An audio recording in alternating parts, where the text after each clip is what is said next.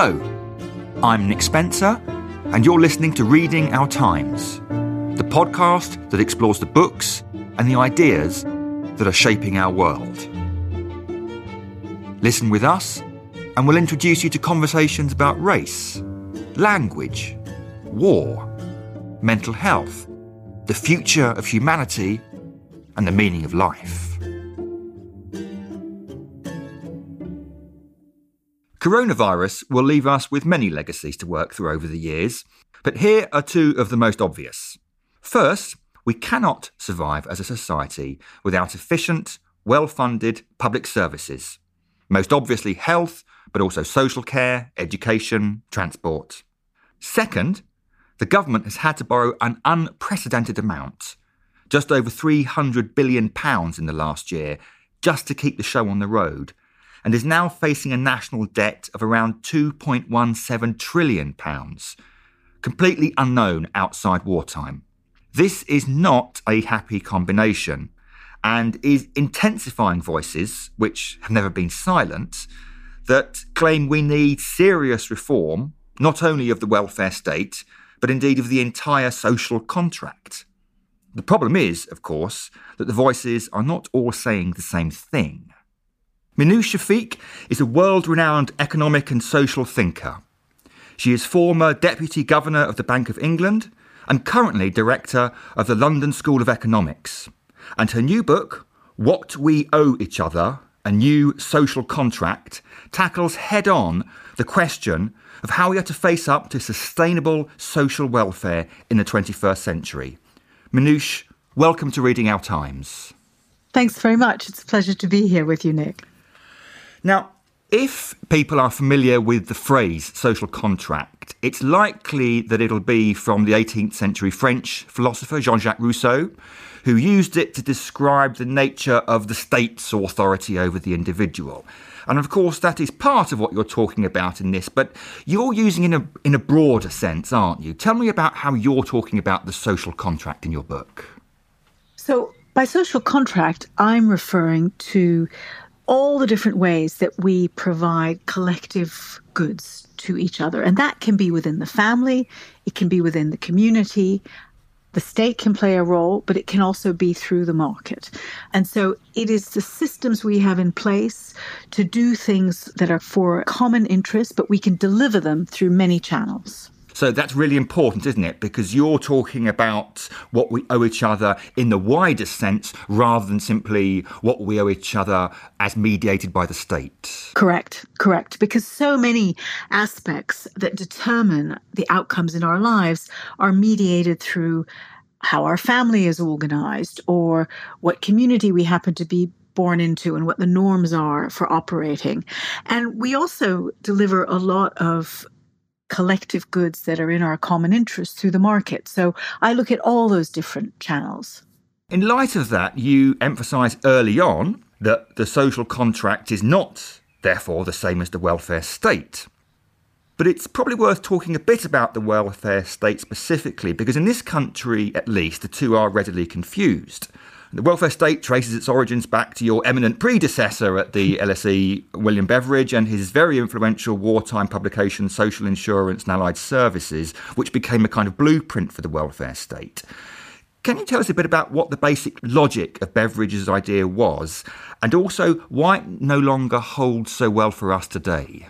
Mm. So, Beveridge's basic idea was around social insurance that after the war, we will build a country for heroes and provide people with a much better set of mechanisms to provide them security. And that, of course, included the National Health Service, a much better system of unemployment insurance and pensions. And that system was premised on a society that looked very different than ours today. It was premised on a society in which there was a sole male breadwinner, where people tended to have very few employers over the course of their lives, where people got education when they were young, and that was sufficient to last for an entire career, where most people got married and stayed married and had children in marriage.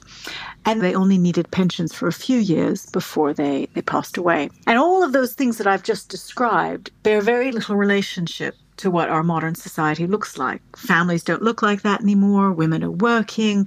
People live much longer. People change employers much more frequently. And for all those reasons, our current social contract isn't fit for purpose. So there's almost a bit of a perfect storm there, isn't there? There's a number of very significant kind of long term demographic and technological and social changes that are converging on making the original premise of that particular social contract unsustainable. And one of the results of that is, as you say in your book at one point, a large proportion of people no longer think the system is actually working for them. You say it's something like 80% or so. Yes, it's quite surprising. Four out of five people in countries across the world, ranging from the US, the UK, China, India, feel the system isn't working for them, and that is uh, that is really unprecedented. So, as you say, a perfect storm where people feel like somehow the way society is organized isn't working for them. But it's particularly remarkable, isn't it, given the fact that in the last 40 years or so there has been very considerable economic growth globally. Hundreds of millions, billions of people have been lifted out of poverty. And with one exception, which you might want to talk about the elephant graph, and most income deciles are actually better off than they were, say, one or two generations ago. So there's this disconnect between broadly speaking, getting richer, and yet at the same time not necessarily feeling more secure or having greater levels of well being and welfare. Yeah, that paradox is what, in some ways, drove me to write this book because I myself had worked in international development for 25 years and had seen this massive improvement in material progress in people's lives. And I couldn't understand why, despite that progress, people were still feeling dissatisfied. And in the book, I trace the roots of that dissatisfaction to a lack of security and a lack of opportunity. People's incomes may have risen, but they felt much more insecure in their lives. And they were also very unsure about the opportunities that lay ahead of them. And particularly for their children. If you look in the advanced economies, what's really striking is that most parents in the advanced economies today feel that their children will be less well off than they are. And that is unprecedented. It is unprecedented, isn't it? I remember how at the end of the Jimmy Carter government in the end of the 1970s in America, for the first time, really ever, given America being such an optimistic nation, people felt that the future was bleaker than the past and their children wouldn't be as well off as they were. And now that's, as you say, almost a global phenomenon. Yeah, there is a difference in the developing countries. In the emerging countries like India or Nigeria or China, parents still feel their children will be better off because I think their income prospects are just growing so much more. But in every advanced economy in the world, that is now the case. And it underlines, doesn't it, this seminally important point that richer doesn't mean happier. For a while, we kind of assumed it, it naturally would do, but it doesn't, does it? No, what the research shows is that more money makes you happier only to a point, but that point is surprisingly low. You know, it's a sort of per capita income of about Portugal, that kind of level. After that, more money doesn't seem to make any difference. And actually, what really matters to people's well being is their physical and mental health, the quality of their relationships, and if they have meaningful work. Those are the most important determinants of people's well being and happiness. And income plays a very small part in that story. You might feel a little happier first time you get an iPhone, but the seventh iPhone you get really isn't going to give you much of a Doesn't lift. do you very much, no. Um, I mentioned the elephant graph, and I do want to ask you about it briefly. I've seen it in a number of places. It's really, really interesting, isn't it? Can you just describe yeah. it to me, to yeah. the listeners, and, and what it actually indicates? Yeah, it's a very striking graph. What it shows is what has happened to income in different groups of the population over the last few decades. And what it shows is that the people who have benefited most in recent decades from economic growth are the top 1% and the poor and middle class in the developing world. The people who have actually experienced no improvement in their incomes are the middle or working class in the advanced economies. And what that tells us is a lot about why there's a backlash against globalization. And what it shows you is that those groups who the so called left behinds, be they those in the Rust Belt in the US or in the north of England, who have seen no improvement in their incomes in recent decades, are the ones who are the most dissatisfied. And that actually plays out in our politics. Before we leave the, the welfare state specifically, there was one point you made in the book that I really wanted to draw out because I think it's incredibly important and very widely misunderstood. A lot of people see the welfare state as simply a business of redistributing mm. from those who have to those who don't. And yet you have this beautiful line quite early on in the book when you say the welfare state is three quarters piggy bank and one quarter Robin Hood. Tell us about the piggy bank and Robin Hood. Okay. So I think this is one of the most important points in the book. There is this perception that the welfare state is about the Robin Hood function, taking money, taxing the rich, and giving money to the poor. That's a very small part of what the welfare state does. Most of what the welfare state does is redistribute income over our own lives. So if I'm a clever child, I can't go to a bank and say, lend me money for my education and I'll pay you back when I have a job. It doesn't work that way. That's what the state does. The state taxes people in working age and invests in us when we're young and looks after us when we're old. That is the most important role of the state. And in fact, if you look at the numbers in the UK, most people pay into the state over the course of their lives about as much as they take out. So, net net, we're sort of equally as well off. And one of the most important points in the book is to say that working on what I call pre distribution, having a state which invests really well in people early on and makes sure that they are able to continue to work and contribute to society for as long as possible means you don't have to do very much redistribution. Redistribution means your system has failed. And so, if we do better pre distribution and we owe each other more in that sense, we will not have to do very much redistribution because people will earn enough to live well through their own work rather than having to rely on handouts. Mm. Yes, and your point about pre distribution is that if we get the market working for us, it means that the state has to do less directly in terms of picking up the pieces afterwards. Is that right? That is right. And part of also, though, what the state has to do is invest more earlier in people's lives. So, for example, I put a big emphasis on the importance of early years education, which I think is the best way to equalize opportunities and life chances early and most cheaply. And there's huge amounts of evidence which shows now that really, really young children who get good nutrition and mental stimulation in those first three years of life it has huge consequences for their incomes, educational performance, and health later in life. And we've tended historically to think of those zero to three years as the responsibility of families. But given what huge social consequences it has, I think society has a huge interest in making sure those early years go well. Because if we don't get it right from the beginning, no matter how good a school you send a child to, they'll never catch up. Mm. But society's role there is in helping parents and families to make those first three years of a child's life as positive, as encouraging as they can do, rather than stepping in instead of the parents. It's not a question of taking children off parents so parents can go to work to produce more income. It's much more of a partnership, isn't it? It is. And there are many ways to do it. You can have preschool systems where parents can take children in the early years, but you can also have parental visits and people going to visit children at home and advising parents on a range of issues. There's a really good study in Jamaica which showed that children who had a weekly visit by a community healthcare worker who just taught parents things about nutrition and how to play with their children and engage with them. 20 years later, those children were earning 42% more than children who didn't get that weekly visit. So, big impacts and huge social benefits from what are really small, low cost interventions early in life. Thank you for listening to this episode of Reading Our Times.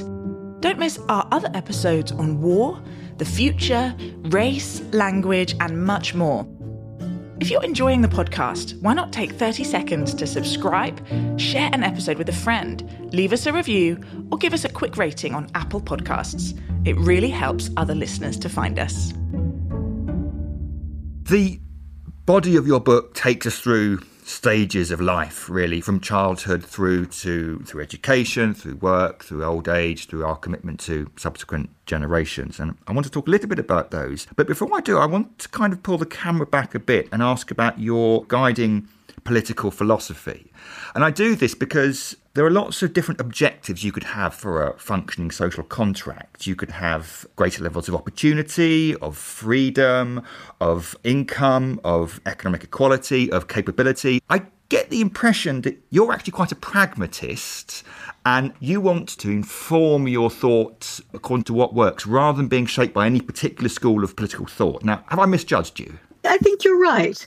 Part of my objective in this book was to resist being put into any particular ideological box.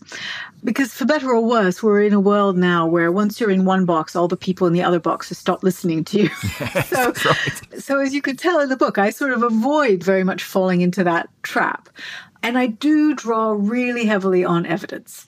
And so I try and follow the evidence, as they say, to what seems to work. And I am definitely very interested in social mobility and creating a fairer society. But I also very much believe in markets and the benefits and efficiencies they provide. I think the mistake that we made in recent decades was we had a view that markets were the most efficient way to deliver things. And yes, there would be losers, but we would compensate them. The benefits would be so great we could compensate the losers. And the problem with that philosophy were two things. First of all, who wants to be a loser? And second, we never really compensated them properly.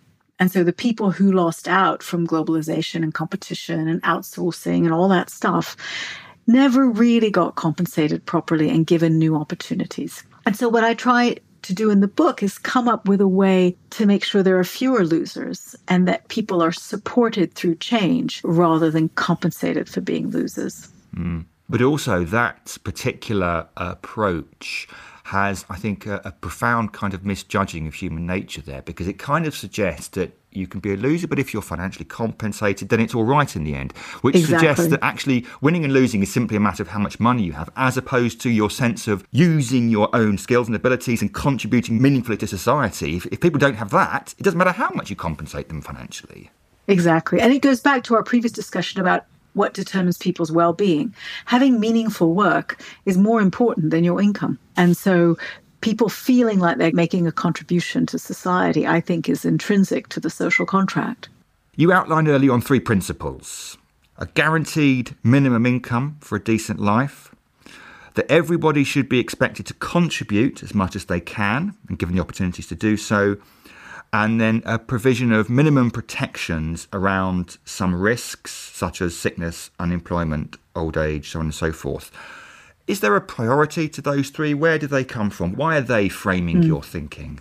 Well, I think the first step is the minimum to have a decent life. And I actually don't support a universal basic income which many people advocate as a solution to that. Because I think work is part of the social contract. And I think a universal basic income is giving up on people and saying you have nothing to contribute.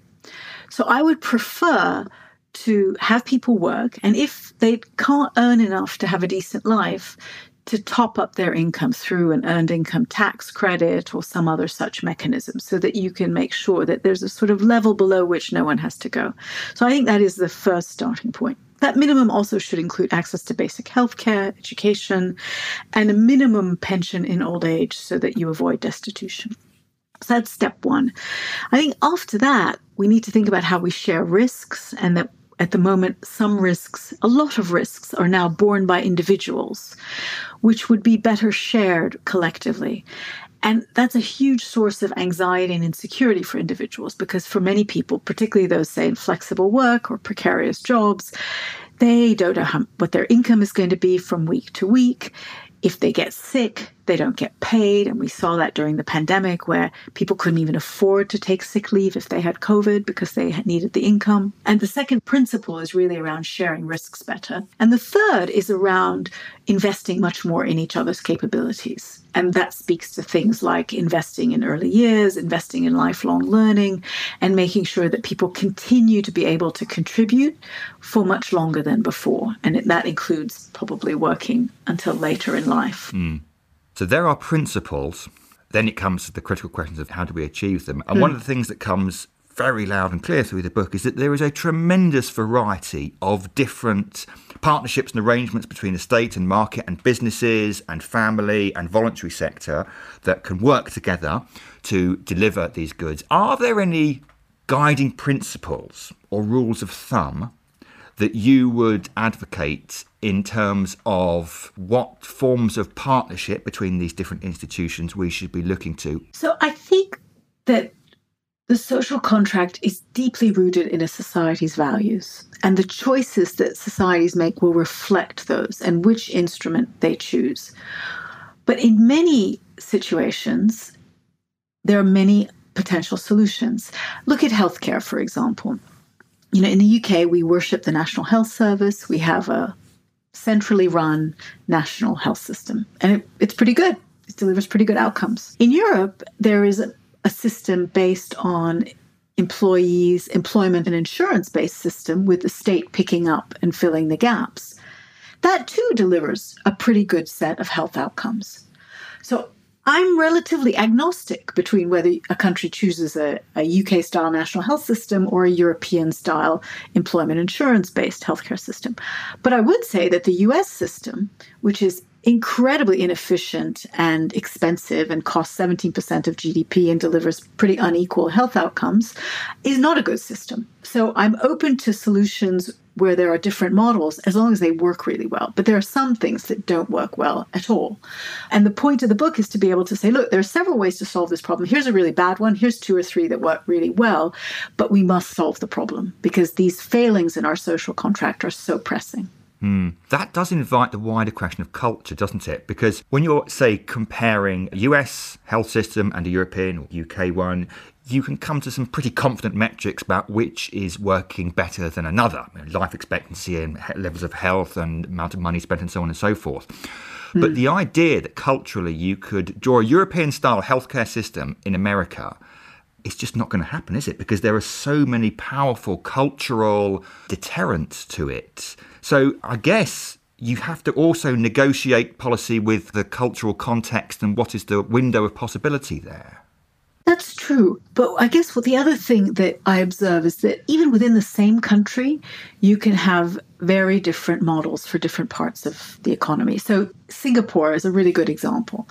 Singapore is often held up as this free market nirvana with low taxes, low regulation. But actually, 80% of the population lives in public housing. And there is a very centralized system of welfare through the Provident Fund. And so, even within one country, you have bits of the society which are highly liberal and free market, and other bits which are highly regulated and controlled. But I take your point about culture, and culture is important. There's some very interesting contrasts with family leave policies in different parts of the world. So, the Nordic countries have very generous parental leave and Iceland has a system where the mother gets four months, the father gets four months, and then they have four months to share between them. And if the father doesn't take his four months, they lose it. And so Icelandic men increasingly take time off to help care for their children.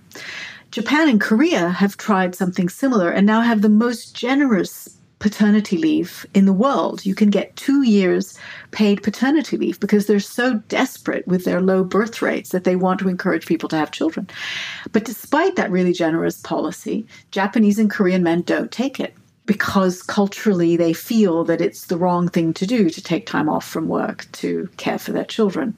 So culture definitely matters, and the same policy in a different context might work and might not. To what extent do you also think that levels of migration matter? People used to think that you could have more generous welfare states in more homogeneous societies. That was often the explanation for why the Nordics had very generous welfare states because, you know, everybody's the same, there aren't many immigrants, there's a greater sense of social solidarity. I think the more recent data shows that that's not the case. And actually, there are many other factors that matter for whether people support more collective benefits. But I do think the question, the real question is when does someone who's immigrated get to participate in the social contract? That's really the fundamental debate that's going on. When do you get to benefit from being a member of this society? I think what some of the evidence seems to show is that it isn't really as much the level of migration, but it's the pace. And when you have sharp increases, there's often a political backlash. But if it's a more steady, normal pace and it's absorbed in a more normal way and immigrants have time to adjust and assimilate into society, it tends to be less disruptive. I want to ask you about health because, as you rightly say, it's been very much on our minds the last 15 months or so. I think it was was it Nigel Lawson once said that the NHS is the closest thing the English have religion. to religion. Yes. and boy, have we seen that the last last year or so. Healthcare costs are likely to increase because we get older and because technology becomes more expensive and we're able to do more and more. So we have to face some quite tough choices there. Yeah. So when you look at projections of future healthcare spending, they can become very quickly very terrifying because if you just project linearly what will happen given rising technology costs and aging, you get to a scenario where health spending more or less consumes all of public spending, and that's very scary. Yeah. But I think there's two answers to that. One, which is, I think, a solution that's used quite well in the UK, is to assess how much each health intervention adds to years of good health. In the UK, they use something called QALYs, quality adjusted life years, which basically means this particular health intervention, be it a medicine or a procedure, how many more years of of good health does it add to your life? And the NHS uses a number of around £30,000 that they will spend on a health intervention that adds an additional healthy year of life of up to £30,000, more or less. And other countries set different thresholds. I think that's a very good thing to do because it enables you to allocate health spending to the most cost effective way you can. And as a country gets richer, it can raise that threshold. If you're a poor country, that threshold might be a thousand pounds or even less. I think the other thing, though, is that we know that most of the improvements in life expectancy come from behavioral change, not from medical interventions. They're the familiar themes of eating well, exercising, preventative healthcare, vaccinations. And we need to find ways to encourage people to adopt those behaviors. People have talked about nudges as being a popular way to encourage people to change their behavior. And they have worked well in some areas more than others. So, for example, when it's a one off behavioral change, like getting a vaccine or signing up to auto enrollment in a pension scheme tends to work really well. It's hard to get sustained behavioral change like permanently changing your diet or exercise, and nudges work a bit less well in those areas Presumably because you've got to just keep on nudging, haven't you? because you just got to keep on nudging. That's part of the reason I like taxes. Um, so I think taxes of things like cigarettes, alcohol, unhealthy foods are actually a good thing and mm. demonstrably have reduced consumption. I mean, if you look at what's happened with cigarettes, the combination of taxation and also changing norms around not being able to smoke indoors and public education have massively brought down cigarette use. And so I, I think this combination of using taxes but also using nudges is a really key way to help bring down health costs. And I think the mm. final thing I'd say, if I may, is that the other key part of improving health outcomes is people's social conditions. The environment in which they work, the nature of the jobs they do, all of those are big determinants of health outcomes. So the rest of the social contract mm. is a really important part of delivering more healthy lives. Mm.